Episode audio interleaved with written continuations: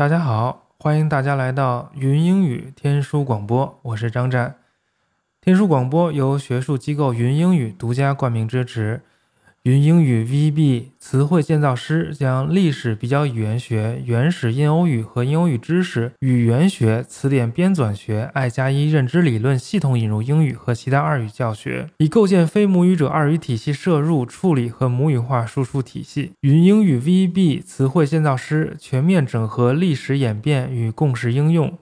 从语言学和语音学基础知识，再到语言演变和英语历史。深入浅出介绍 PIE 以降世界最主要语言体系变迁，从历史比较方法的视角形成对印欧语言全新的整体认知的同时，使研修者可以从英语核心词汇建构起一整个日耳曼、拉丁和希腊的网状关联认知结构，构建两万学术阅读词汇体系，全面深入提升学术语言能力。云英语是我好朋友办的机构了，他也是天书的赞助人。简单的说，就是把英语的词汇分成几层，并且让他们联系起来，然后通过历史语言学的方法，让你通过简单的词能够推出复杂的词，让你更好的理解并且掌握英语的词汇，就是脱胎换骨一样的重新理解英语。脱胎换骨是关键词，希望大家去北京上他的课。当然，天书广播也离不开各位的支持。希望天书广播的听众朋友们还是一如既往的踊跃投喂。现在的投喂标准是一期一碗牛肉面十五块钱。啊，我们采用负罪感制度，就是如果你的负罪感达到了你不能忍受的程度，欢迎你一一次投喂比较多的量。当然，投喂是基于你喜欢某一期节目，比如说你听了某一期，你觉得不错，你觉得有收获，你觉得。啊，值得投喂，那你就可以给我投喂，啊，不是说需要大家为之前的每一期都投喂了，而且也欢迎大家投喂的时候说我格外喜欢哪一期。投喂的方式是支付宝或者微信或者 PayPal，我的支付宝和 PayPal 的账号都是 T O 张战的全拼 at gmail dot com。t o z h a n g z h a n at gmail 点 com，我的微信号是幺四二幺七零幺零，呃，想入群的朋友可以先加我的微信，然后会把你加到群里面去。申请入群的时候说一下你最喜欢天书哪一期啊？天书还有一个微博，呃，会时不时的更新，就叫天书广播，希望大家关注。同时，天书还有一个官方网站，上面会有一些在。喜马拉雅上看不到的节目，目前好像只有一期。网站地址是三 w 点天书广播点 com。好，今天的节目正式开始。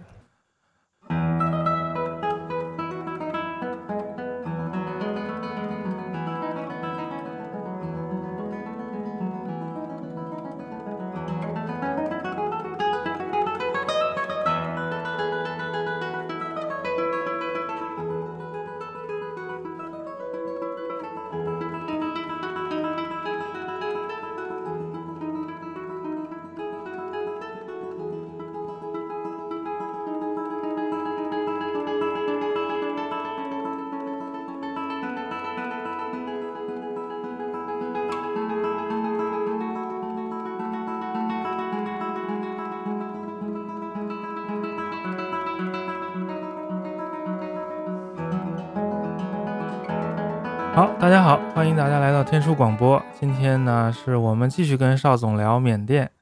上回我们聊到了这个蒲甘时代，那蒲甘时代之后就进入了元朝了，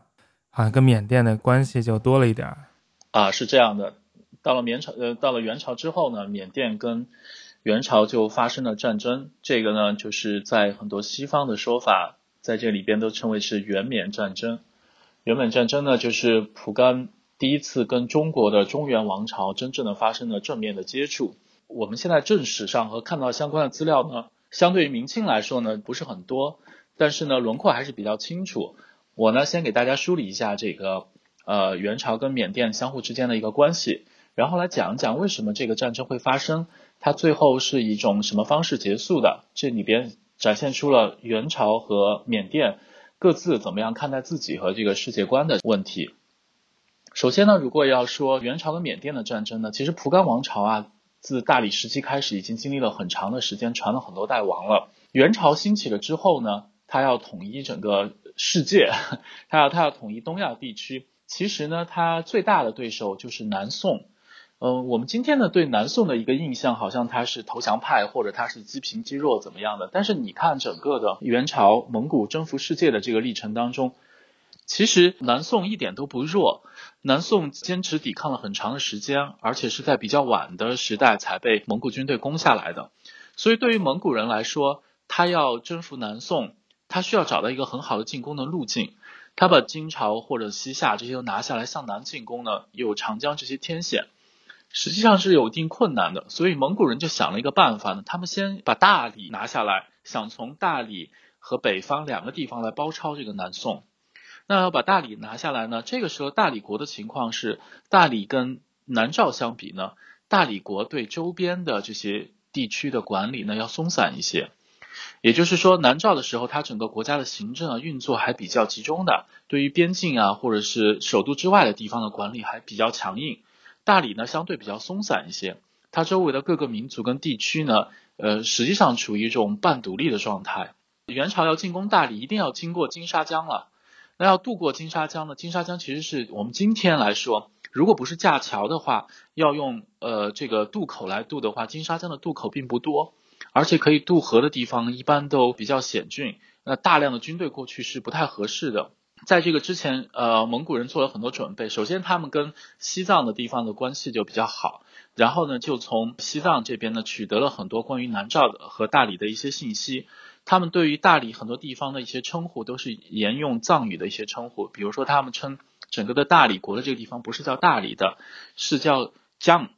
这就是藏语对南诏的称呼。江域金沙江拐弯的地带，就是呃今天云南的。丽江有一个拐弯的地方呢，河流比较平缓。他从这个地方呢，史书叫格囊渡江，他就把那个整只的羊皮呢，呃口扎上，然后向里边充气，就变成一个皮筏子。这个呢，今天我们在宁夏的黄河渡口的一些地方还可以看得到。他就用这个皮筏子，在这个很平稳的地方，就把大军队就渡过去了。隔囊渡江了之后，呃，蒙古军队在云南第一个遇到的就是纳西族的这个土司木氏。这个牧师呢，很快的就他就与这个蒙古军队合作。他与蒙古军队合作的原因呢，背景就是，首先呢，他名义上是归大理管制的，但实际上关系并不是那么亲近，而且呢，有很多内部的矛盾。大理的王室内部呢，一直处于这个争斗。大理王室还曾经被他的权臣高氏呢篡过权，所以呢，王室比较弱的。这个时候呢，这个穆氏土司呢就跟蒙古合作，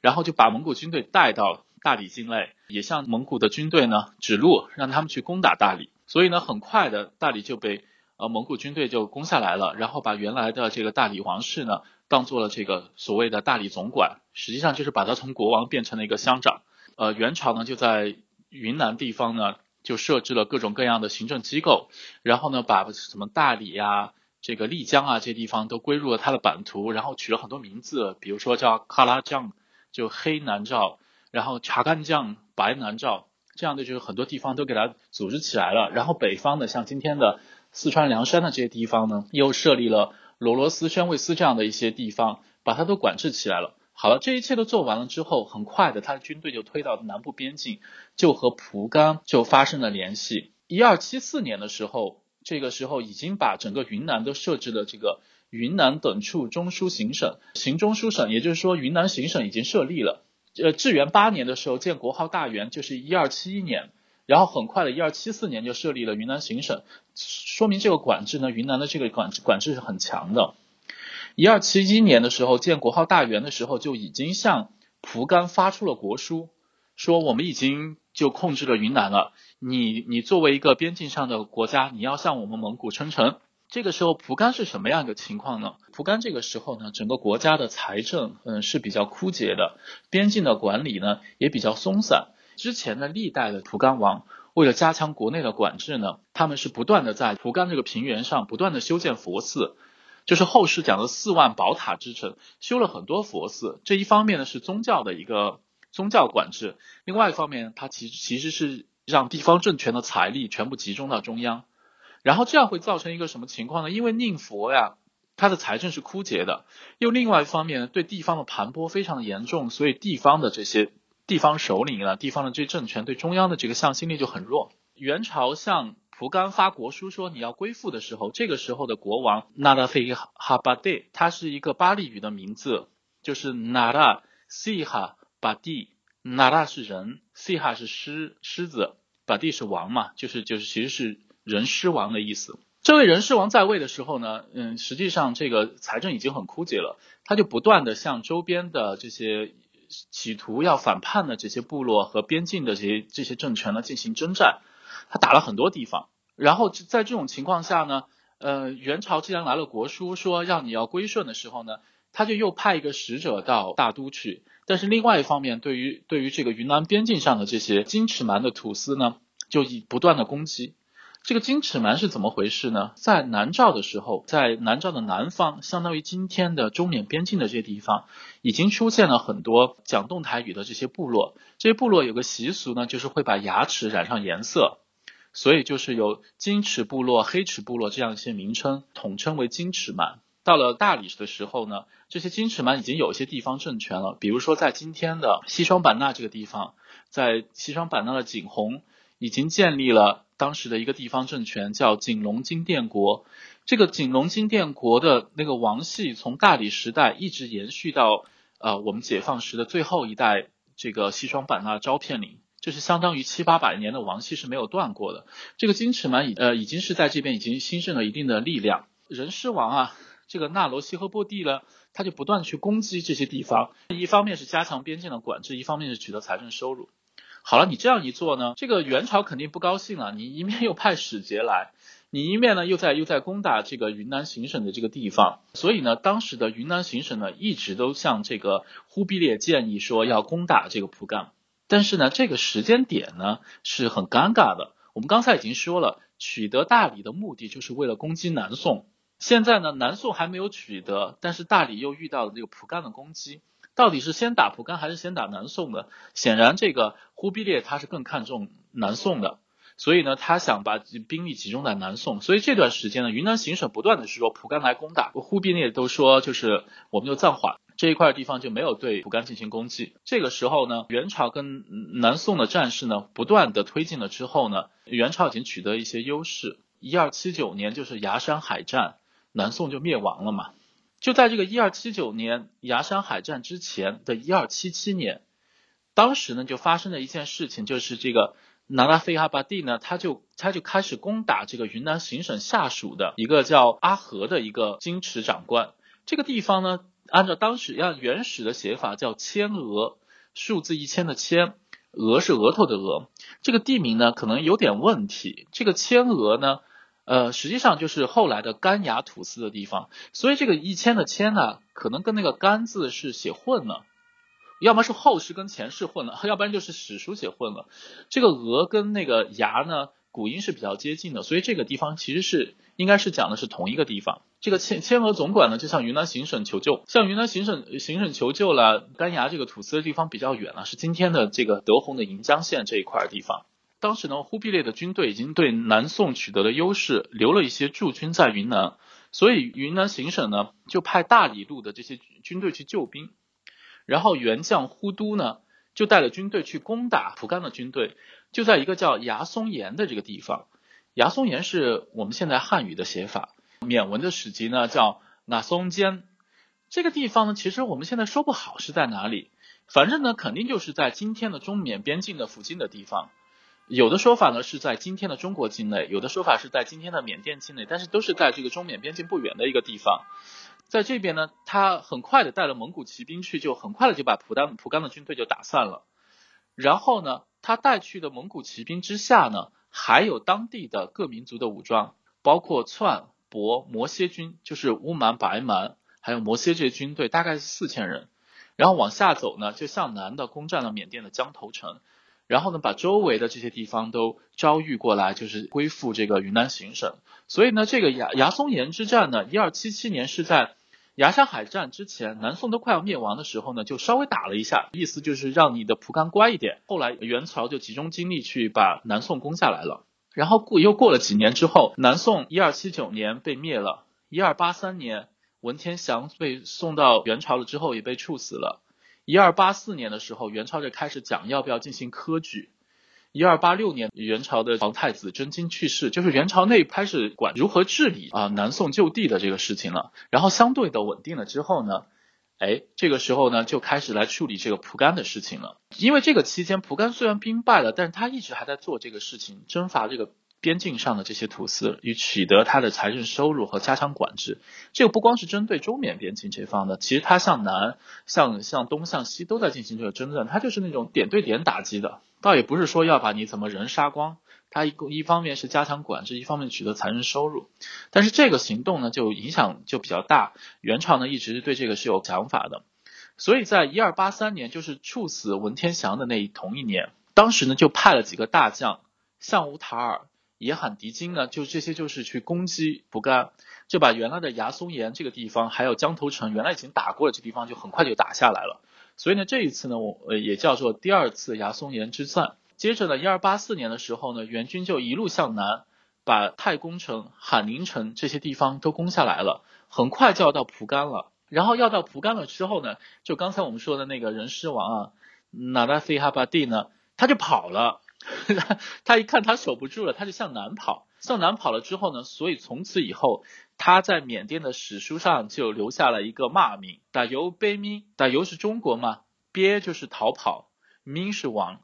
就是遇到中国军队就逃跑的王。就是他就留下了这么一个骂名。他跑了之后，等于蒲甘城就很快的就拿下来了嘛。拿了费哈巴蒂跑到南方去了以后。他派了几个儿子在做藩王，主要的南方的在今天安达曼海的呃沿海的地方做藩王，他就跑到那些藩王的地方去了。然后他遣使向元朝呢求和，或者是称臣纳贡。但是另外一方面呢，嗯，纳达费哈巴蒂呢又在今天的缅甸的卑缪，其实南方的一个城市呢，想结集军队反攻元朝的军队。但是这个时候他的那些属下以及他的那几个儿子都不同意，所以他就被他其中一个儿子，就是当时在。嗯，别缪的这个藩王费哈杜，费哈就是那个西哈，就是狮子的那个嘛，杜是缅缅语的苏，所以这个就其实也就是狮子王，就把他毒死了。所以呢，这个时候元朝军队就直接接管了蒲甘王城。从这个时候呢开始算呢，其实蒲甘就算是灭亡了。元缅战争的过程呢不是很复杂，就打了两次，一个是一二七七年呢，就是敲打他一下，就是说，哎，我们现在有大事做，你别闹。南宋已经灭亡了之后呢，在集中精力，就是整个调转枪头，就把蒲甘就消灭了。在那个之后呢，呃，严格来说，蒲甘已经算是元朝版图的一部分了，因为他又派了军队，又取得了王城，然后下面的这些人也都表示臣服。但是因为蒲甘的这个版图还是比较广的，一直从缅甸中部到南边的海边。那元朝军队取得的是原来王城那附近的，就是缅甸中部的部分，南边的这些原来蒲甘的这些藩王啊，和他的一些重要的一些物资集散地，还有这大臣掌握的地方呢，其实还没有进入到元朝的手中。这个可以看得出来，元缅战争呢，从一开始虽然看起来像是蒲甘在攻击云南行省的一些地方，但是总的来说呢。元缅战争其实是蒙古征服的一部分，从一开始只是敲打，到后来把这个王城全部攻下来，实际上是延续了整个蒙古的扩张的过程。所以元缅战争呢，从整体上来说，还是说蒙古人是有意要把蒲甘灭亡了，把它取得的，就像当时取得大理，就像后来灭掉南宋，其实是一样的。元缅战争的这个性质呢，现在有很多讨论。我个人认为呢，它还是更多的是延续了蒙古对世界征服的一部分。蒙古军队已经打下了那些城市，都很顺利的，然后就拿下了那个蒲甘的王城，他们就没有继续再往前走，就就停下了，就觉得够了。对，这个就是下面继续的故事了。现在我接着讲。啊，好，在元朝已经拿下了蒲甘王城了之后呢，在这个地方实际上是建立了一定的统治的。但是可能大家都有印象，这个蒙古人呢作战再怎么凶猛厉害，包括后来的满洲人，最怕的是什么？就天气热。到了热 带的地方，他们都会觉得不愿意征战，或者是其实很多事实上讲，很多士兵是会生病的。像一些很简单的瘴气啊，这些都不说了。有些就是有些就是身上长褥疮，就是受不了这个天气热啊。其实战斗力是会受到一些影响的。那已经取得了蒲甘王城之后，元朝怎么来统治这个缅缅甸的这个地方呢？其实他只是派了一些军队驻守了原来城，过去的一些呃贵族啊、一些领主啊，其实还在正常运作。那么对于元朝来说呢，他想仿照，比如说在云南、贵州的这些一些操作，设立一些土司就已经完成了。嗯，可是呢，缅甸的情况比较复杂。第一个是山高皇帝远，第二个呢就是原来啊蒲甘的这个势力已经衰弱了，很多地方势力正在崛起的过程当中。在蒲甘被消灭了，王城被取得了之后呢，下面的地方势力获得了发展的空间，所以是，其实我觉得当时蒙古人都搞不清楚谁是谁，反正都有枪，都在互相打。这个时候呢，就出现了一个重要的政治力量，叫善族三三兄弟。我们已经讲过了，缅甸历史跟这个善傣是有很大的关系的。这个地方我要给大家提一下，我这个给大家讲的这里边的这些人的名字，如果是没有出现在中国史书里边的。这些人的名字呢，我会根据他用的巴利文呢做成一个佛教式的翻译。大家可以看到，如果看到相关的书籍里面，会看到这些人的名字翻译的五花八门的，就是按缅甸的现在的仰光音再翻成普通话，怎么怎么样，就五花八门的。但是因为很多人的名字是巴利文的，所以我就按佛教的那种翻译给他翻出来。然后大家去看的话，会看到，如果是中国史书里边出现过的名字，不管翻译的怎么怪，我们都尽量用中国史书的名字。在缅甸的这个善族三兄弟呢，没有进入中国的史书，所以说其实元朝人对他们不是太清楚到底是哪一股势力。这三兄弟呢，大哥叫阿僧奇，就是无量阿僧祇劫那个阿僧祇，就是就是很多树的意思啊。二弟叫罗什僧坚，拉加桑格朗，这个桑格朗就是我们说泼水节嘛，泰语叫松格朗，老挝语叫松干，缅甸语其实叫丁江。但是古典的缅甸语就是叫这个桑格朗，这个就是二哥的名字，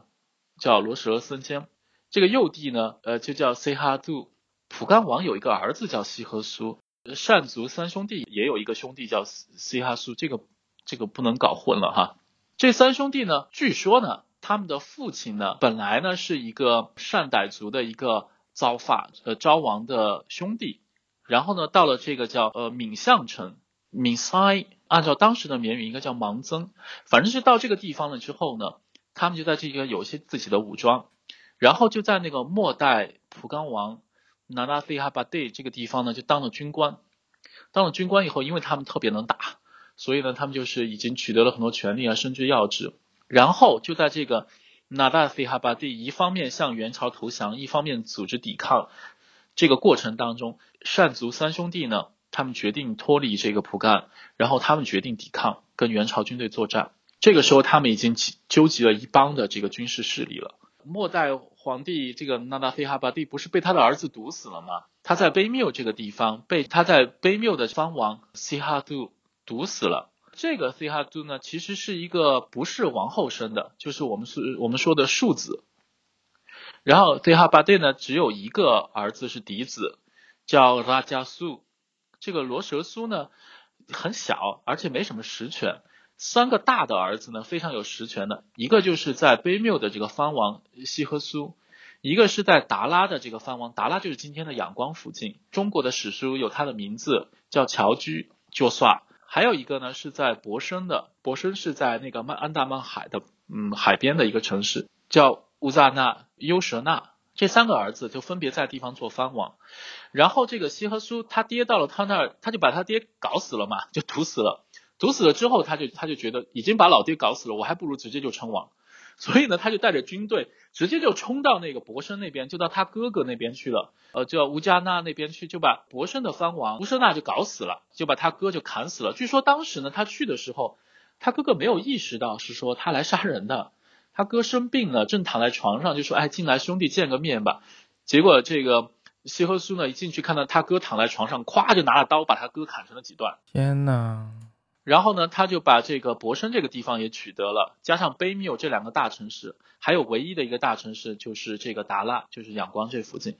他就带兵去攻打达拉，达拉就没有打下来，那因为城防比较好。然后呢，又去攻打达拉下属的博固，今天缅甸的博固这个地方，缅甸史书说的很有趣，说他在阵前在那叫阵，让里边的人出来打。博固里边的守军呢是达拉桑王乔居的手下，就在城头骂他，他结果自己叫阵呢，人家骂他，他就急了，他就拿起很大的一张弓，他想射一个特别重的箭到那个城墙上去嘛，谁知道那个弓呢特别重，他拉的时候呢不小心就把这个弓弦呢就挂在脖子上，把自己勒死了，没有抓住嘛，没有抓住这个弓弦弹过来就把他脖子上就勒开了，他就死掉了，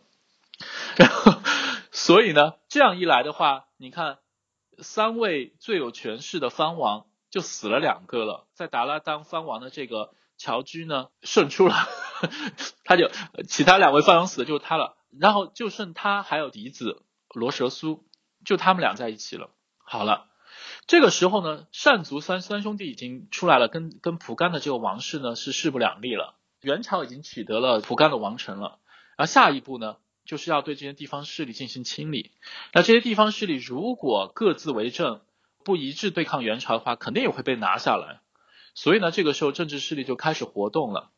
我们原来说的呃嫡子罗蛇苏呢，他的母亲还在世，他的母亲就是皇后昭罗婉索塔翁。这个时候他要取得其他的势力的支持。那么这三个最有权势的藩王。两个死了，那就是剩下一个藩王就掌握了三个最重要的城市，既有财政收入，也有地理天险，那必须要跟他们合作。然后另外一方面呢，善族三兄弟呢又在缅甸中部很有很多军队，也要跟他们合作。这个双后昭罗婉呢，他想来想去，做出了一个决定，就是他跑去支持藩王乔居，说让他继承王位，然后让自己的儿子呢就当一个亲王。他们俩的势力加在一起了之后呢，就比那单族三兄弟的势力大了，又有王统，又有又有财政，又有天险，所以呢，单族三兄弟呢又不得不认可他们了，是所以说名义上就把几股势力就统合起来了。这个时候呢，乔居实际上在蒲蒲甘灭亡了之后，就当上了蒲甘的王。然后当上蒲甘王了以后，虽然说名义上其他的都已经向他朝贡了，但是他实际上势力很弱，所以他就转向了元朝。乔居之所以进入了元史，就是因为他选择了倒向元朝，向元朝称臣纳贡。哦，乔居是在元朝的时候呢，是多次的向元朝称臣纳贡。贞元二年（一二九六年）的时候，他还派他的王子信和巴帝 （Singa 巴帝），就是 Singa 是梵文的狮子嘛，就又是一个狮子王。信和巴帝是亲自带着贡物和人，是从。是从这个缅甸的南部一路走到了元大都，他是走陆路过去的，走陆路过去到了元大都，啊，到了元大都待了很长的时间。第二年一二九七年的时候，元成宗就亲自的封这个侨居为缅甸国王，赐给了银印，银印就级别很高了。然后呢，封这个来朝贡的信和八弟为缅甸世子，给了虎符，然后呢，就让他们回去。再按照程序呢，信和八弟再奉表入谢。但是就在这个过程当中，就在侨居不断的加强跟这个元朝的这个关系，名义上进行称臣纳贡，并取得这个封贡关系的时候，善族三兄弟已经坐不住了。在信和八弟在元大都的这个期间，来回的这个路上，善族三兄弟的小弟弟啊，西和苏就坐不住了，他就出来称王了。他就重新称他是缅甸王或者是什么 any 王，他就称王，他要跟这个福冈的后裔对着干。然后原来那一位王太后昭罗婉呢，这个时候找住机会了，他觉得他的儿子将来会有机会的，所以他就倒戈去支持这个单族三兄弟了。这样一来话，就是分裂成两部分呢，一个是向元朝朝贡的，就是原来的蒲甘王系，然后再剩下的就是单族三兄弟的这势力，加上原来的王太后。结果王太后的这个如意算盘落空了，她支持了三兄弟，然后扯起大旗了之后，三兄弟就呃反而就是把他软禁起来，然后他的儿子就没有立为王，然后找了一个不知道哪里出来的一个出生的一个叫索尼，听这个名字像是一个善族的人，是招什么招什么的哈，就把他立为蒲甘王，就攻打侨居这边的蒲甘王系，最后把侨居和信和八弟，就是元朝册封的缅甸国王跟世子抓起来了。信和巴蒂的弟弟，缅甸的这个王子就跑到云南行省去求救呀，结果这个云南行省没有反应，云南行省就只是说哦知道了，所以呢，这个善族三兄弟一看这个情况呢，啊那那没事儿了，就把这个侨居跟信和巴蒂给杀了。信和巴蒂的弟弟，元朝史书也记载了，他的名字叫库麻拉哥萨巴，这个名字是 Gumala Gasap，用我们佛教的翻译应该是叫鸠摩罗迦叶。这个叫鸠摩罗迦叶的这一位呢，就是云南行省去告诉了之后呢，就没什么反应。直到了一三零零年，也就是说元朝册封的缅甸王和世子，在一二九九年的时候就被杀掉了。那元朝面子上也过不去呀，那这个还是要出个军队嘛。所以一三零零年的时候，在这个库马拉戈萨巴已经向云南行省告诉了之后，一三零零年缅呃这个元朝军队进攻缅甸，嗯很快的就把善族三兄弟的势力给打得七零八落的。然后呢，这善族三兄弟呢很有想法，他们就觉得，其实你要打我早就可以打了，偏偏到了这个时候，我们把人杀了你才来打。其实我们之前把人关起来的时候你都不来打，杀了你才来打嘛，这个肯定是只是面子上过不去，实际实际上你也不是很想打。嗯所以善族三兄弟就搜罗了他们领地里边所有的金银器，就用很多的钱去收买元军的高官。嗯所以元军的高官就向元朝皇帝汇报说，天气太热了，军队都生病了，就回去了。元缅战争的最后的结果就是，第一阶段是元朝把蒲甘给呃消灭了，然后呢占据了蒲甘王城，蒲甘的这个王室呢就向元朝称臣。但是到了后期的时候，元朝对缅甸的管制实际上是非常松的。缅甸的本土势力善族三兄弟呢，已经兴起了，管控了整个缅甸的大部。元朝对于这个缅甸的这整个的这个控制呢，只是名义上的，然后就非常松散。这就是后来给这个明缅战争呢，就埋下了伏笔。在这个过程当中，我们可以看出来呢，呃，几个很有意思的地方。第一个呢，就是说，对于蒙古人来说，他似乎真的是对这个热带地区没有什么兴趣。他把云南拿下来以后，在云南设置了非常复杂的机构。我们这个云南行省呢，它的省会是在中庆路，就今天昆明的地方。他之所以选选昆明，就是为了远离大理，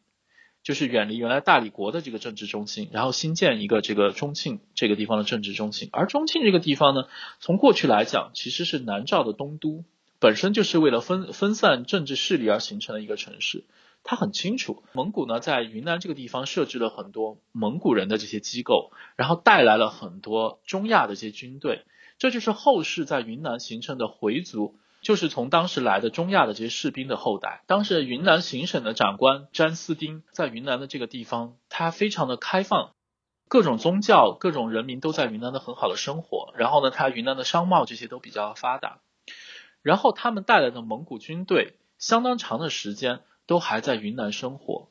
到了明朝替代了呃元朝之后，很多蒙古人隐姓埋名，逐渐的融入汉族，还留下了一支蒙古族在云南通海县。这一支蒙古人已经转讲彝语，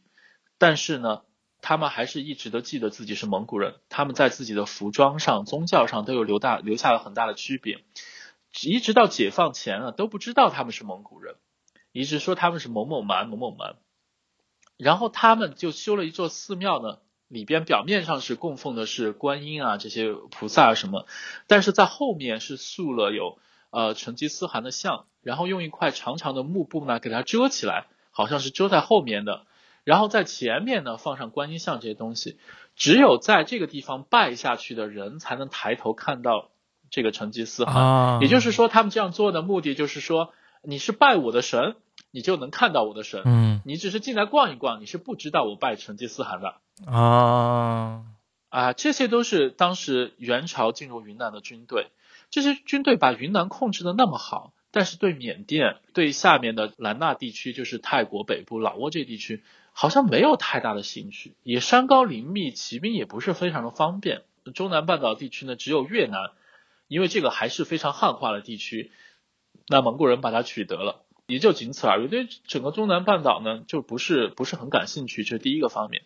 第二个方面呢，因为蒙古军队的入侵，造成了当地的军事跟政治势力被打乱了，一些新的势力就开始兴起了。这些兴起的这些势力当中，就打破了原来缅人一家独大的这种情况。蒲甘王朝全部是缅人呀，当时在蒲甘这个地方，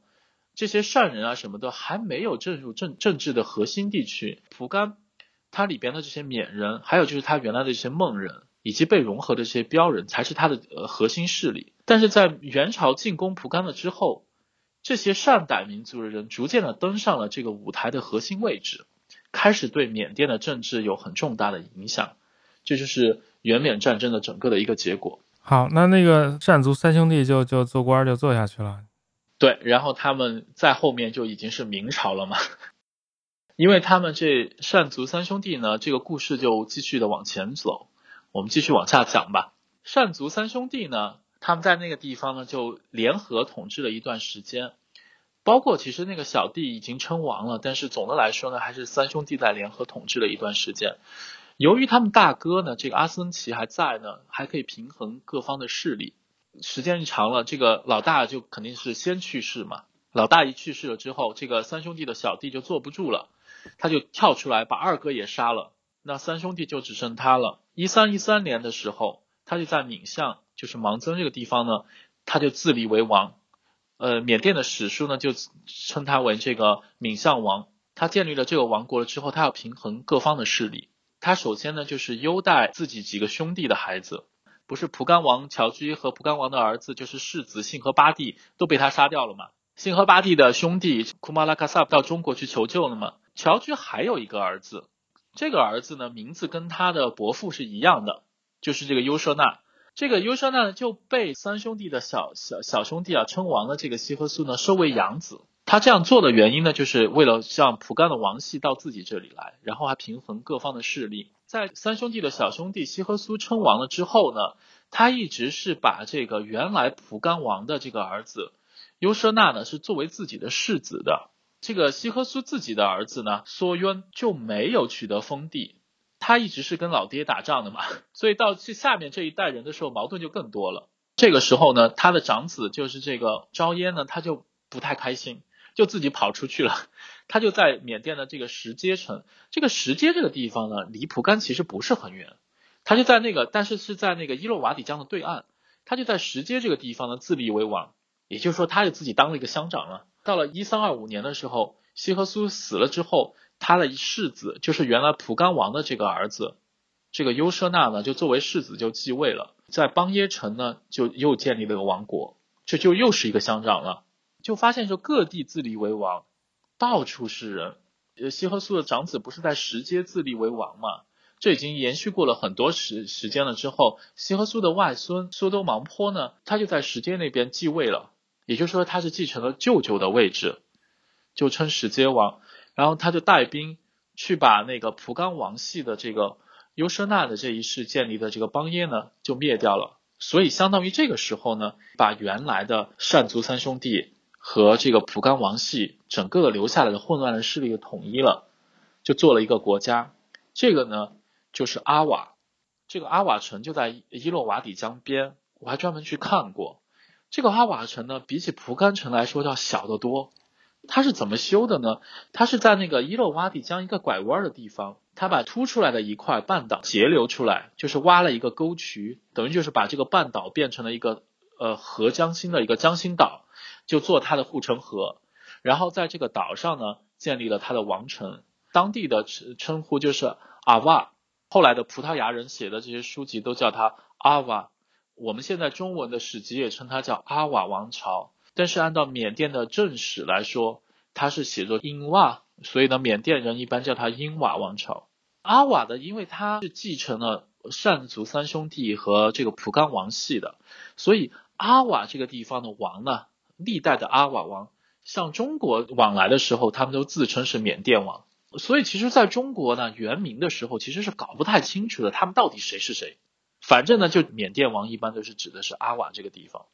这个呢，就是善族三兄弟呢，他们就经过一系列的混乱，建立了很多国家，最后呢就统一在阿瓦。但是阿瓦呢，它这个势力还是非常有限，它就限于伊洛瓦底江中游的这一片平原的地区，再远的地方它就是搞不定的。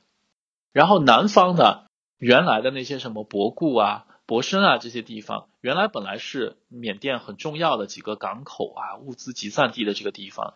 因为一系列的战争。缅人的势力已经集中在阿瓦地方了，就是米伊洛瓦底江中游了。南部的这些地方呢，就脱离了他们的管制。当地的很多孟人就跳出来，跳上了这个呃历史舞台。他们建立了一系列的国家，这个国家呢就叫轰萨瓦蒂。轰萨瓦蒂就是轰萨就是大雁嘛，天鹅嘛，瓦蒂是河流嘛。轰萨瓦蒂这个就是他们建立的国家的名称，其实就沿着安达曼海的伊洛瓦底江河口的这个。以及这个海湾的部分，明朝人是知道这个国家的。明朝的史书写的是汉桥瓦底，所以这个又是一块缅甸的一块政治势力了。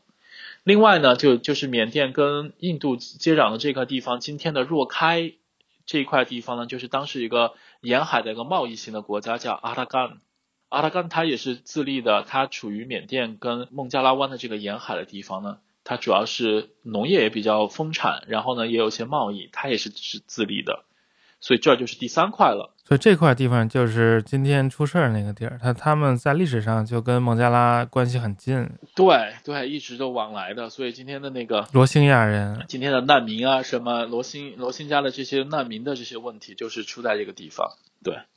但是呢，这块地方比较小，虽然在缅甸历史上是比较晚真正被缅甸这个国家控制的，但是从它的人群使用的语言还有文化上来说，其实跟缅人比较接近，然后它比较小，所以对缅甸的历史的影响不是很大。好了，我们已经说了三块地方了，这个伊洛瓦底江的中游跟下游我们已经说完，那上游跟中国接壤的地方呢？阿瓦这个王朝它所在的这个位置离这个云南还很远的，在这个阿瓦跟云南中间的这一块地方。是大量的这些善傣民族的人，在今天的瑞丽这一块地方呢，在瑞丽市的这个附近，这个地方兴起了一个傣族的一个王朝。中国的史书呢，一般记载它叫陆川，用傣语来说它是蒙毛，我们也称它是孟卯。孟卯当然是它自己的一个名称的孟，大家都知道了，这是傣语讲的，就是一个行政区或者地方。毛是什么呢？毛就是瑞丽江，瑞丽江就叫南毛。它就在这个地方兴起了。中文的文献为什么叫陆川呢？这个就非常有意思啊。就是大家都现在都知道，比如说我们四川、云南或者有些地方的这个朋友，就是讲普通话了呢不分嘛。川当然是河流了，这个陆是指的什么呢？这个陆实际上指的是怒江。咱们三江并流的地方不是有一条河叫怒江吗？这个怒江流下来后是经过德宏芒市这一带的，这个地方呢就叫就叫怒江坝子。陆川的陆呢，就是说的这个怒江。我们现代的地名里边还把这一段地方称为怒江，就三点水一个道路的路。实际上，这个怒江就是怒江了，就指的是同一个地方。这点给大家说个非常有意思，就是我们今天的德宏傣族的这个德宏傣语呢，标准德宏傣语呢，就是了呢不分的，所有的都是读了。但是其实民间呢，有些地方是分的，有些有些口语里边是分的。跟西双版纳傣语相比呢，就是。它就可以说是一个了呢不分，是当地的方言的原因。然后这个地方就叫陆川，陆川这个地方从元朝时候开始就逐渐的被云南地方和中央政府知道，到明明朝的时候，它已经是一个非常大的势力了。陆川在元朝的时候呢，它建立了很强的政权了以后，它就向云南行省呢是有联系的。在元朝至正年间的时候呢，它就已经是说号称内附。所以元朝其实是给他了一个宣慰使的头衔的，但是到了元末，中国已经很混乱的局势下面，然后缅甸的各个地方势力在相互拉扯的时候，蒙卯地方就已经发展起来了。蒙卯这个发展起来，你看它北部是中国，他先不去搞它；南部是缅甸，他先不去跟它跟它牵扯，它就向东向西发展呀。它向东就打了今天的今天的泰国北部老挝的这些地方，就兰纳的这些地方。向西呢，它一直打到了今天印度的阿萨姆邦。嗯，那很很远了。对，这是一个东西发展的这么一个地方，东西发展的这么一个带状的一个区域，而且很广。你想一想，它从云南边境到今天的这个到阿瓦的那一块，相当于是从瑞丽一直到曼德勒。它的都城设在瑞丽的话，它不可能就是说中国这一方它就完全不管嘛。所以其实在中国境内很多呢，事实上是也是也是归它管辖的。所以它这个它这个势力带非常的宽广。在英国殖民印度的这个期间呢，呃，很多英国的这些探险家就到阿萨姆这些地方也去去考察，他们发现当地有很多这个讲动台语的族群啊。曾经一个考察呢，就是在阿萨姆的地方呢，在一个傣族老人的那里呢，看到一个书籍，然后呢，他们把它翻译翻译成英文。这个书籍里边讲讲述了一个呃国家，这个国家叫 Pong，P O N G，这是英文的一个写法，说有个叫 Pong 的国家非常的强大。啊，当然，古典的历史就是附会的，什么又是跟佛祖啊、神仙有关系，什么一活就一千岁啊那种。然后，但是比较晚近的就开始说他怎么样向四处扩张，打到了哪些地方，在蒙莽的地方又做了什么样的事情，看起来是个很强盛的王国。这个翻译的英文的资料呢，后来就被中文转译成彭王国。这个资料呢，中国、英国很多学者都进行了研究，就觉得呢，他应该说的就是蒙莽这个地方。他把蒙堡的一个历史和其他的一些傣族土司的历史呢，可能杂糅在一起，写成了这么一个看起来很宏大的一个历史。然后我接触到这个材料以后，我发现大家都没有提一个问题，就是这个国家为什么叫彭呢？后来我一想，其实这个问题一点都不难嘛，因为它是用英文转写的 P U O N G，就是我们读成彭嘛，但是实际上清辅音来说，这也可以读崩啊。今天云南孟连县这些地方的傣族还叫傣崩，研究民族文字的人还是说这个叫傣崩文，他们当地写的那个很写的那个文字叫傣崩文。傣崩这个名字其实是原来是有比较扩大的地方，而且很很明确，孟连土司就是原来从孟卯地方迁过来的。之所以叫彭王国，其实就是这个傣崩是有关系的，所以这样一下就全部联系起来了。这说了这许多呢，其实就是一个意思，就是可能大家。不是很熟悉，有这么蒙卯一个地方，有这么陆川一个很强盛的一个王国，但是它确确实实存在了很长的时间，而且呢，它在当地呢是一个非常有影响的，直到最后到了明朝的时候，对明朝产生了很大的影响，因为他在洪武年间的时候呢，已经就是开始归附明朝，他的这个土司呢，或者说当地的土王呢，姓司，思想的思，然后呢，他所有的这些汉语的名字都叫司什么法。就是那个最后一个是法律的法，这个法就是我原来说过的那个傣族土司不是叫造法，这个法就是天的意思嘛，就天王的意思。所以他们的那些所有的我们看到陆川的这些土司的名字都叫思可法、思伦法什么什么什么的，就叫都叫这种名字。所以洪武年间的时候呢，他就已经是名义上向明朝归顺了，但是呢，他还是保持着他很强大的势力，就向东西两方面不断的攻伐。南边阿瓦王朝一旦有什么风吹草动呢，他也把兵就带过去打了。这个时候呢，明朝呢还有很多的问题，他们自己内部呢还没有完全的平定。在洪武年间的时候，之所以要把云南攻下来呢，对于明朝来说是一个非常重要的决定。我们这样来看，明朝已经把中国的大部分都拿下来了之后，这个时候云南还盘踞着蒙古梁王，这位梁王是蒙古王。他控制了整个云南的地方，就坐镇在昆明、中庆路。如果他自立为王或者怎么样，都还好说。可是呢，他不断的派使者通过青藏高原边缘，一直向北去联络北元朝廷，对于明朝来说是一个很大的威胁。明朝的这些将领啊，还有什么样，都是一段的在跟洪武皇帝说，一定要攻下云南，不然云南是个心腹大患，背后就是四川、四川盆地这样的产粮区，这个是很大的问题。所以呢。明朝集结了大量的军队，从四川和贵州两处地方来攻打云南。那么云南它攻打起来以后，要花很长的时间来经营。对于陆川这个地方，对于这个蒙卯这个土司呢，没有花太大的力气。前期的时候没有花太大的力气。云南的这个经营呢，其实是一个中不断的中国化的问题。大家如果是看过温春来先生的这本书《从异域到旧疆》，他讲的就是明朝前期怎么样让这个贵州西部的这些彝族土司的势力成为中国的一部分，然后这些属于土司的民众怎么样变成了中国的臣民的这样一件事情。大家都知道王阳明啊，我们说明朝的思想家、哲学家。其实他跟彝族人民有很深厚的渊源，他曾经就在贵州西部水西土司这个地方驻守了很长的时间，开了龙场九驿，这龙场九驿相当于就今天的高速公路了。这样的话，军队可以迅速的从贵州进入云南。另外一方面，他在贵州西部的这水西土司这个地方兴文教，教育当地的人讲汉语和讲这个儒家的经典。我们今天呀，大家会发现，我们就是比如说南方的像浙江啊。江西啊、福建这些，每个县都有好几种相互不通的方言。可是你走到四川、云南、贵州、广西，好像这些人讲的方言都差不多。这就是因为当时明朝经营西南的时候推广汉语。就像当地教当时的普通话就是明朝官话，就像今天我们在海外开孔子学院肯定教普通话嘛。当时在整个西南地区不断的教授汉语是讲的明朝的官话。今天有很大的人口，超过一亿的人口在讲的这个西南官话就是明朝时候推广出来的。由于它是迅速的推广了一个有标准音的标准语，所以你听起来好像他们的这个方言都很接近。明朝做了那么多事情在云南这个地方经营，所以其实放松了对这个蒙卯的这个管理，蒙卯成为了当时东南亚地区一个很强盛的势力。在我们中国的史书或者是我们现在的一些研究者的这个笔下呢，没有区分这个蒙卯跟阿瓦，都是说他们是缅方如何如何，缅甸如何如何，好像把它看成是一团的，但实际上他们跟中国的这个交往与中国发生的情况是不同的，特别是像明史啊这些里面，他分不太清楚的，他搞不清楚谁是谁。虽然他又写了阿瓦，又写了蒙莽，就是陆川了，但是陆川呢是仅限于，就比如比如说跟中国作战的时候如何，但是对于日常当中，他分不太清楚的。好了，这就是明朝时候的缅甸的一个情况，就是有四股势力了，就是有阿瓦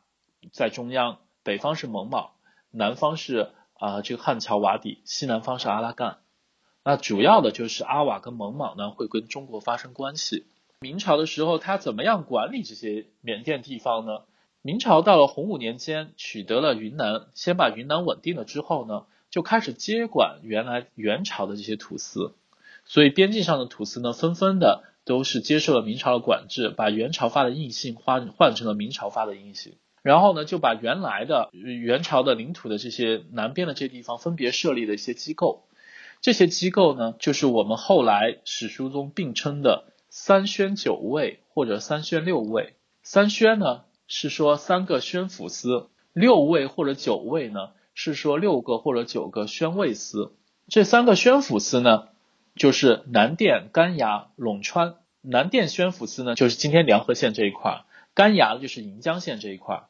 陇川呢，就是今天陇川县这一块儿。这三个宣抚司有什么特色呢？他们的级别是宣抚司。然后呢，这三个宣抚司的官员或者叫土司也好、土王也好，都是明朝的汉族将领。但是他们到了那个地方当了当地的宣抚司的时候，迅速的就傣族化。他们的生活习惯啊，什么语言啊，这些东西都已经傣族化，但是他们都记得自己是内地来的，都记得自己的祖先是谁。他们的生活习惯当中也有很多汉化的方面，饮食啊，他们的书写工具就是毛笔，这个毛笔又写汉字又写傣文，这就造成什么呢？这就造成了德宏这个地方呢，就是南甸、甘崖、陇川这些地方的这些用毛笔写的傣文，那个字体啊，跟缅甸和西双版纳这些傣文的字体就不一样。咱们写汉字的时候，拿毛笔写的时候是横平竖直的，对吧？但是这个缅甸文或者以缅甸文为基础的这些傣文呢，它是圆圈儿。所以呢，最后用这个毛笔写了傣文之后，就形成了德宏傣文的一个特别的一个字体，就是它的字是长条形的，里边有很多平直的笔画，看起来就是以竖线为主的一些平直的一些笔画，所以这就形成了独特的一套德宏傣文的文字。这就是在南甸、干崖、陇川这个地方形成的。这三个呢都是宣抚的级别，宣抚呢按道理应该是正三品的，所以级别还是很高的。然后呢，剩下的其其他的地方呢，就设置了这个宣慰司宣慰司、宣慰使司。第一个最重要的就是车里，车里就是今天的西双版纳。车里宣慰是非常重要的，车里宣慰等于是从元朝的时候它就它就归附了，而且呢管理的地盘特别大。我们今天叫西双版纳是十二版纳的意思啊。其实最早的时候，在清朝的时候都还是十三版纳呢，其中有一个版纳是今天的老挝风沙里这一块地方，所以它管辖地方很大。车里宣慰呢，就跟中央政府的关系很好，元朝、明朝都是这样的。然后之下呢，又设立了缅甸军民宣慰使司，这个呢其实就是阿瓦这一块地方。然后呢，木邦军民宣慰使司，这个木邦宣慰就是经常逃到缅甸姨父家去嘛，那个。那两位就木邦土司的公主，所以呢，这个木邦呢，从明朝开始就是设立了很大的一个行政区。它这个它这个位置啊，在中缅边境之间，在缅甸中部。然后呢，它也是东西发展的，所以它跟那个陆川呢有很大的冲突。然后另一个叫八百大殿，八百大殿呢，其实就是我们以前说的八百媳妇，这是兰纳地方的。什么叫八百媳妇啊？元朝的史书呢，就称今天的泰国北部老挝。和这个缅甸东部一直到云南接壤的接接壤的这块地方呢，叫八百媳妇，就真的是八百，然后媳妇就是媳妇那两个字。元朝人也搞不清楚为什么叫八百媳妇，反正就叫这个名字。明朝的时候改成八百大殿，这个地方大致相当于我们历史上说的兰纳地方，讲的是兰纳语的这一块地方，从中国的西双版纳一直到缅甸的景栋，到泰国的清迈、清莱，到这个老挝的西部这么一块地方，八百大殿。还有一个是孟养，孟养呢其实是是也是在缅甸北部，地方不大，但是靠近中国边境的。然后还有老挝军民宣慰使司，这个呢就是今天老挝的呃朗勃拉邦这一块地方。这个地方我给大家说一下，这个老挝这个读法是有问题的。这个中国历来的这个史书上，这个都是读老抓，就是这两个字啊，就是老挝的这个窝字，那个字其实是抓的繁体字，对，是个一体字，就是说一直都是读它老抓的。解放后呢，是我们不是说民从主人嘛，所以呢，就是这正好老挝不是叫老，然后就给它改成叫老挝的。但是这个字呢，确实是只有读抓这个音的，是后来我们造了这个老挝这个音，所以现在就读它老挝了。因为这个字就现在主要的是放在老挝这个词里边嘛，所以我们现在读它老挝。那之前为啥叫老抓呀？老抓呢，这个还有很多说法，就是呃，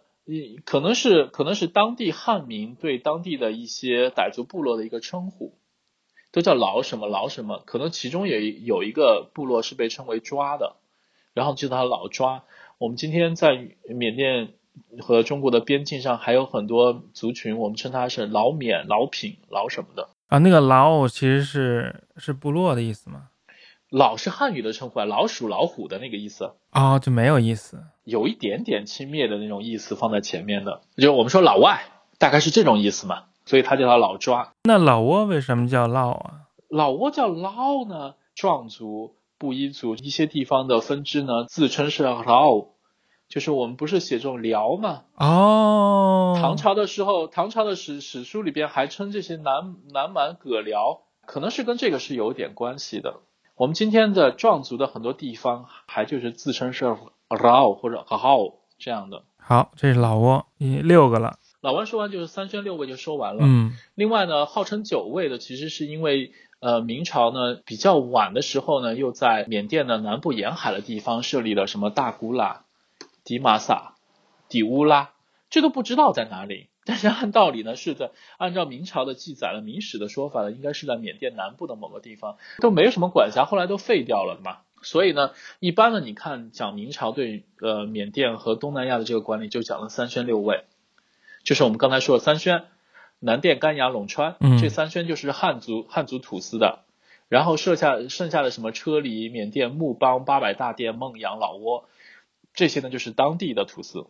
这个地方呢，我想说一下，就是宣府跟宣慰相比呢，理论上讲，宣府的级别要低一些，是正三品；宣慰的级别要高一些，是从从二品。啊，宣慰反而高。呃，宣慰呢，它级别虽然是高。但是呢，它跟中央的这个关系呢比较微妙，是相当于是要松散一些，就承认你是个地方的土王。宣府呢，其实更像是我中央派驻的一个官员啊。当然，我是说三宣六卫里边啊，在其他很多地方可能不是这样的，但是在三宣六卫是是这种情况。宣府管的这个领地呢要小一些。我如果大家注意看的话，很有意思。比如说南甸、甘崖、陇川这三个宣府管的地方，大致就是今天的梁河、盈江、陇川这三个县，所以相当于一个宣府管一个县嘛。这车里宣慰他管的地方就相当于西西双版纳一个州，所以呢，其实这个宣慰呢，它的地盘还要大一些。这让我想起那个唐朝时的羁縻州，对，也没什么管辖，只个给给个名字而已。唐朝的时候呢，就是属于这个土司制度还没有建立起来的时候，唐朝和宋宋朝都设立了羁縻州，羁縻州呢更像是就是说。啊，名义上你归我了，但实际上没有一个统一的制度，就是说如何给你设立一个共富，你怎么样，哎，向向中央共富，或者我怎么样保护你，没有一个特别详细的这么一个制度。元朝的时候基本上就形成了一个制度，明朝的时候就真正的把土司制度发展到极致了，说的很清楚，宣抚司你除了宣抚是正三品之外，你要配置哪些人？你要配置哪些官员，分别是分别是极品的，这个在元朝的时候就已经有了，明朝的时候就把它制度化了。你宣府每年要向国家供多少贡品，要提供多少财政收入，我打仗的时候你要提供多少兵力，非常制度化了。然后你们之间发生争斗的时候，你向谁去告诉我们，谁来给你调停，就是这样的，就很成制度了，跟唐宋的这个羁縻州是完全不能比了。但我就觉得这六位也太大了吧，他管得了那么远吗？它这个明朝的时候，我们说明种元故事啊。明朝的一个特点就是说，元朝有的东西我都要拿过来。元朝既然在缅甸这个地方，我们刚才也讲过了元朝的故事，就是说名义上是管上了，实际上没有，有面子没里子。可是这个面子，我明朝也不能说不要吧。再说了，这个云南对我非常重要的，这外面的安宁也是很重要的，所以明所以明朝呢对这个缅甸的这个三宣六卫是非常看重的。中间还有一些误解，比如说车里宣卫，车里宣慰就是西双版纳的这个招片领了。这个车里宣慰向来跟中央的关系都很好，跟元朝皇帝、明朝皇帝都关系很好。虽然领地很大，但是对朝廷是非常忠诚的。你看，今天西双版纳也是很中国的嘛，就是这种情况。那其他的地方就不好说了，就管辖的就就不是很准了。把这些都讲完了，现在就开始打仗了。打仗呢，第一个要打的仗就是蒙卯。蒙卯的这个地方呢，在明朝的历史上有很大的影响的。这块地方是明朝正统年间，一四三零年代到一四四零年代发生的这个战争。蒙卯这个战争呢，在明朝的史书里边称为陆川之役。陆川之役，它主要打的就是当时的陆川的这个土司司任发和司机发这两父子。这个战争在正统年间。一共调兵打了四次，征战的结果是把蒙卯灭掉了，但是真的是非常非常的吃力，消耗了大量的财政和兵力来打这些东西。这个战争的过程非常的复杂。陆川之战呢，在很多西方的或者缅甸的指数当中认为是明缅战争的一部分，但实际上这个是陆川，这个是蒙卯，不是真的是缅甸的那部分。这个为什么会打这个仗呢？确实是蒙卯太厉害了。他也不知道为什么他财政不会枯竭，他就整天带着兵到处打。你像东泰国老挝去了，西边就像今天的印度去了，北方自然呢就会打到云南来，打进来就是除了那个三宣之外，很快就打到腾冲了呀。他直接就面向内地的汉族地区了。他向东再走一点，就是今天的普洱、思茅这些地方呢，都是很内地的地方了。蒙卯就是以不断的往这个里边打了之后呢，明朝就开始注意到他了。明朝的做法呢，其实是非常傻的。我也不知道明朝这个特色为什么是这样的。大家都知道，那个呃郑和七下西洋的时候，其实让郑和给当地的这些国家都说啊，你们要相互好好相处啊，我明朝给你们做后盾啊，我们的天下观就是要兄弟和睦啊，什么什么的。这个蒙卯也是这样的，他都打到腾冲去了，这个明朝皇帝的反应是派了一个使臣说玉泽，就派个人来骂你，哎，你不听话呀，你怎么这样的？这是明英宗干出来的事儿呀。明英宗就说啊，我来骂一骂你。结果骂了他肯定不会听的呀，所以最后没有办法，还是派军队。前国公是穆圣，然后右都督是穆昂，然后他们去打这个地方。这个打的过程呢不是很顺利，因为他们对当地的地理也不是很熟悉。然后呢，这个大江大河也过起来不太容易。这个蒙卯的军队哦，都打到内地来了，逼近像昆明这样的盆地的地方来了。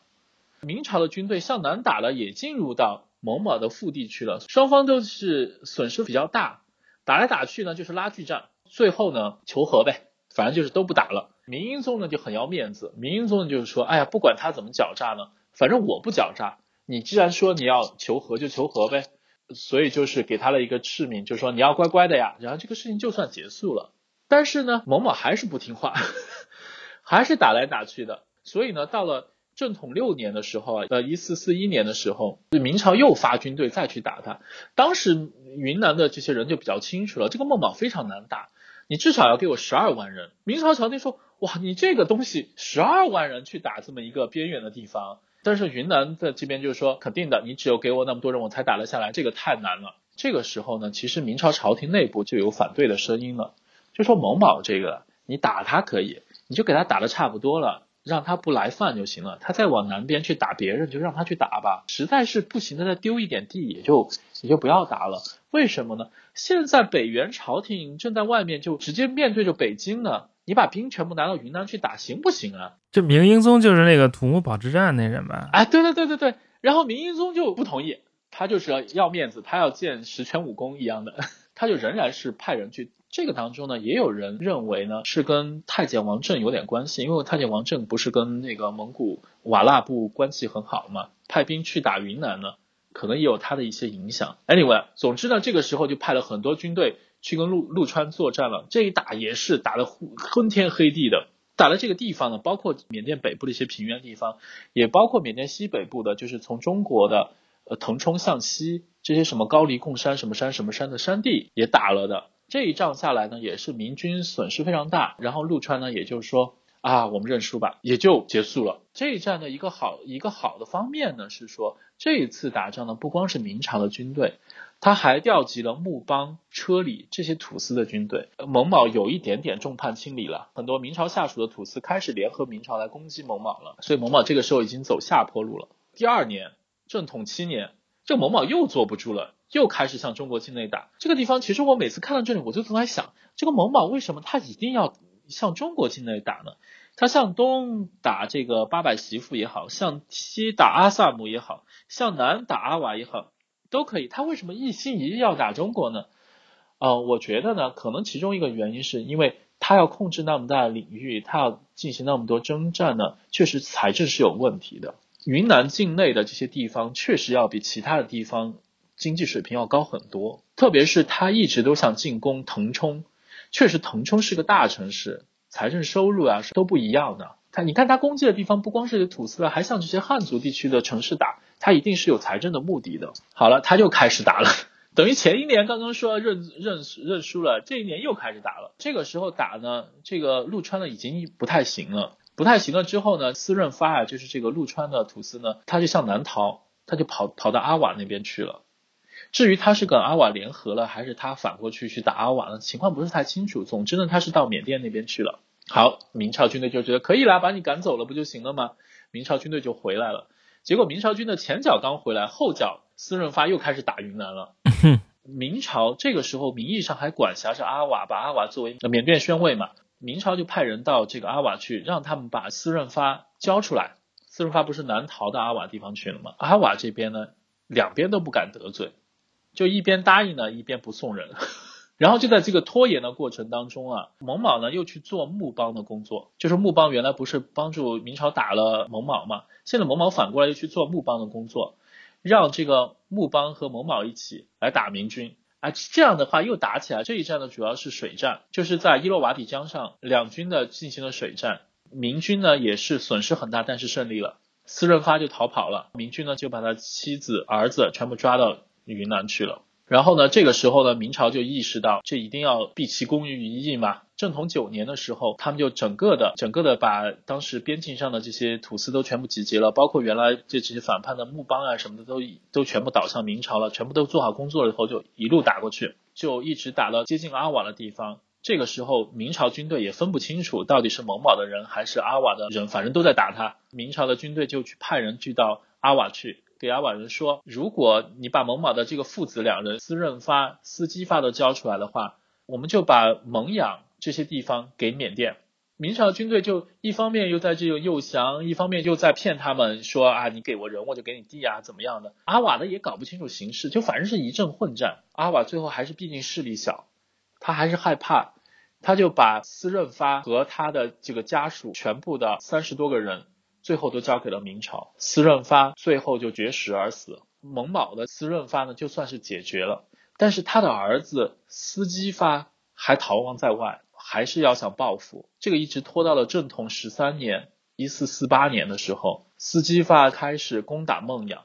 这个时候明朝已经不想管了，为什么呢？因为这个瓦剌已经越来越强盛了，就守着北京呢。你毕竟有人来说这个事情嘛，明朝就还是以前的办法，派人去说，哎，你不要这样啦，你们都是邻居啊，要和好啊。但是还是搞不定。明英宗还是很好呃好大喜功的，就一定要去把这个事情解决了。他就带了当时从南京抽调的，以及湖广、云南、四川、贵州的十三万士兵去讨伐这个司机发，就去缅甸，就去缅甸，就是在中缅边境去讨伐。这个事情是花了很大的军力，损失非常惨重。最后呢？还算是获胜了，但是这个获胜呢，优势特别微弱，没有办法斩草除根了。司机发呢是失踪了，可能是最后是死于乱军之中，但是呢没有办法把蒙邈这么大的势力完全干掉。明朝军队退回的时候呢，当地的人又拥立这个司机发的兄弟司路，再次就作乱。最后明朝军队也不想打了，找到他们就是说，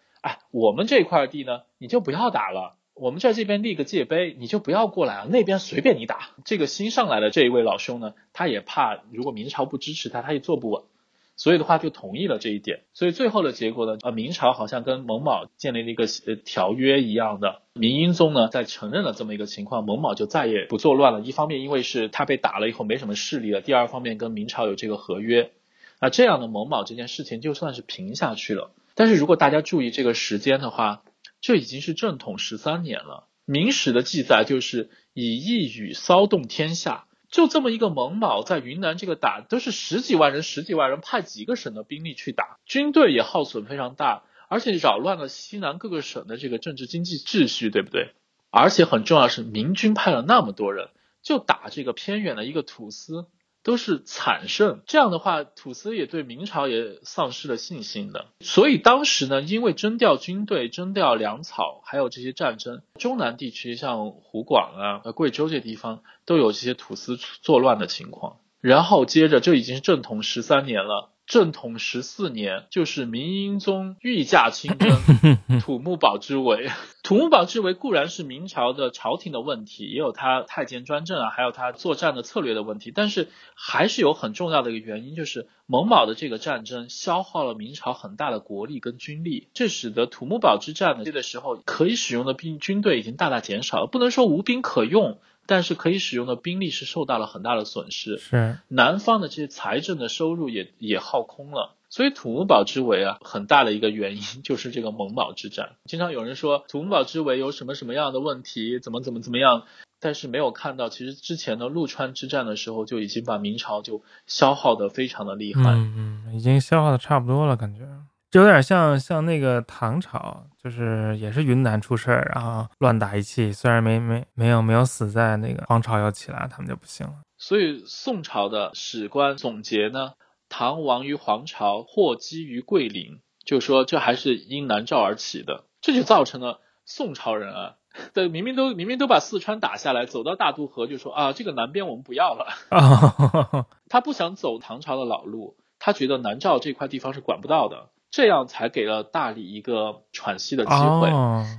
也正因为这样，大理没有了南诏那种吐蕃跟唐朝的这个压力。嗯，大理的内部统治非常的混乱啊，就不像南诏那么有利。所以这样呢，又造成了大理的南方，像这个金翅蛮的这个锦龙金殿国的兴起，也是给了这个南方蒲甘兴起的机会。所以这都是一个一环扣一环的哦，这个有意思。说到这一点呢，其实我可以给大家提醒，就是说我们在看中国历史的时候，其实不自觉的是一个中原历史观。我看到的南诏也好，吐蕃也好，突厥蒙古也好，就中原的一个外藩，或者是说这是一个边境的地方。但是如果你走到当地去看当地历史，比如说我站在云南的角度上来看，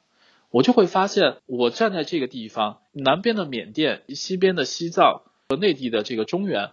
都是联系起来的。我这边的风吹草动，以我为中心来看，都是相互勾连的。而且有的时候缅甸离我很近啊，那那北京离我很远啊。对啊，所以的话，很多情况下我要做的事情是怎么样处理我跟当地的这些政权和军队实力之间的这个关系。北京很可能是远水解解不了近火，而且他不了解我们的情况。对这个之后会一再发生。对，讲到后面的清缅战争更是。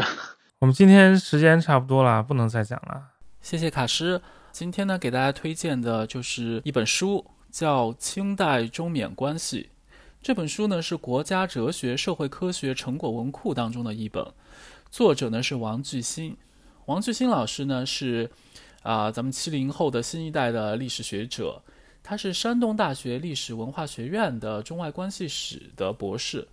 这本书呢是二零一五年出版的，我手上的这一本呢是二零一五年四月第一版。这本书呢讲的是有清一朝的清缅关系。这本书其实它的内容呢大概的是分三个部分。第一个呢就是说清朝之前的历朝的中国与缅甸的关系。第二个呢是从清朝建立到鸦片战争之前的。实际上，从这个书的体例来说，它是说英国占领缅甸之前呢，其实这个时间前后跟鸦片战争是差不多同时代的近代史的这一块的东西。然后之后呢，是从英国占领缅甸之后，以英国为代表与清朝的有关缅甸的一些关系的。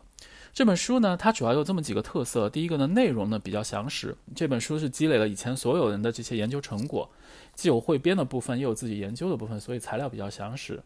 第二个呢，它里边有一些地图跟表格。呃，比较容易帮人理解。网上呢，其实对这个书呢，另外还有些批评。呃，我觉得有些批评说的是有道理的。比如说，有一个批评呢，认为这本书里边运用境外的材料用的比较少，更多的在用中国境内的一些汉语的一些材料。呃，我觉得确实是本书的一个缺点。但是呢，两方面，第一个呢，在讲清代中缅关系的时候，确实中国的这个材料更为清楚跟详实。缅甸的材料呢有点混乱，因为它也有王朝更替了，再有缅甸史学的传统是印度史学的那一套说神话的，所以会有点问题。嗯，但是相应的呢，就是一些英语的一些材料或者葡萄牙语的一些材料讲缅甸呢，这个里边相对比较少一些，是有这个问题，但是不影响我们现在的内容。另外一个更重要方面，给大家推荐这本书，是因为今天我们讲了这些有关缅甸的事情之后呢，大家如果想系统的去了解一些又以前从来没有摸过呢。用这个王志新老师的这本书呢，里边的东西比较丰富，线索比较清楚，哎，大家可以一次性的就比较密集的了解一些内容，我觉得就挺好的。希望大家有空的时候可以去读一下，谢谢。我推荐的东西很简单了，我推荐大家去香港看一看，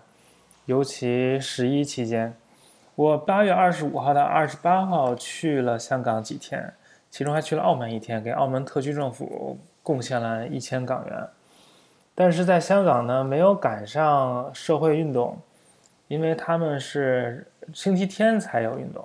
我到的时候已经星期天夜里了，只看到了非常平静、非常有秩序、高效发达的香港社会。我住在尖沙咀，才三百多块钱一天，特别便宜。平常好像都要一千多。当然，除了住便宜外，其他东西不是那么便宜了。港纸花的好像特别快，刷刷刷就没了。我觉得我在那个时间点。在香港人民最需要支援的时间点去了香港支援香港，我觉得还是挺自豪的。而且最近香港取得了阶段性的胜利，也为此欢欣鼓舞、热泪盈眶。啊，不知道接下来会怎么走？我觉得这是一个历史性的时刻了，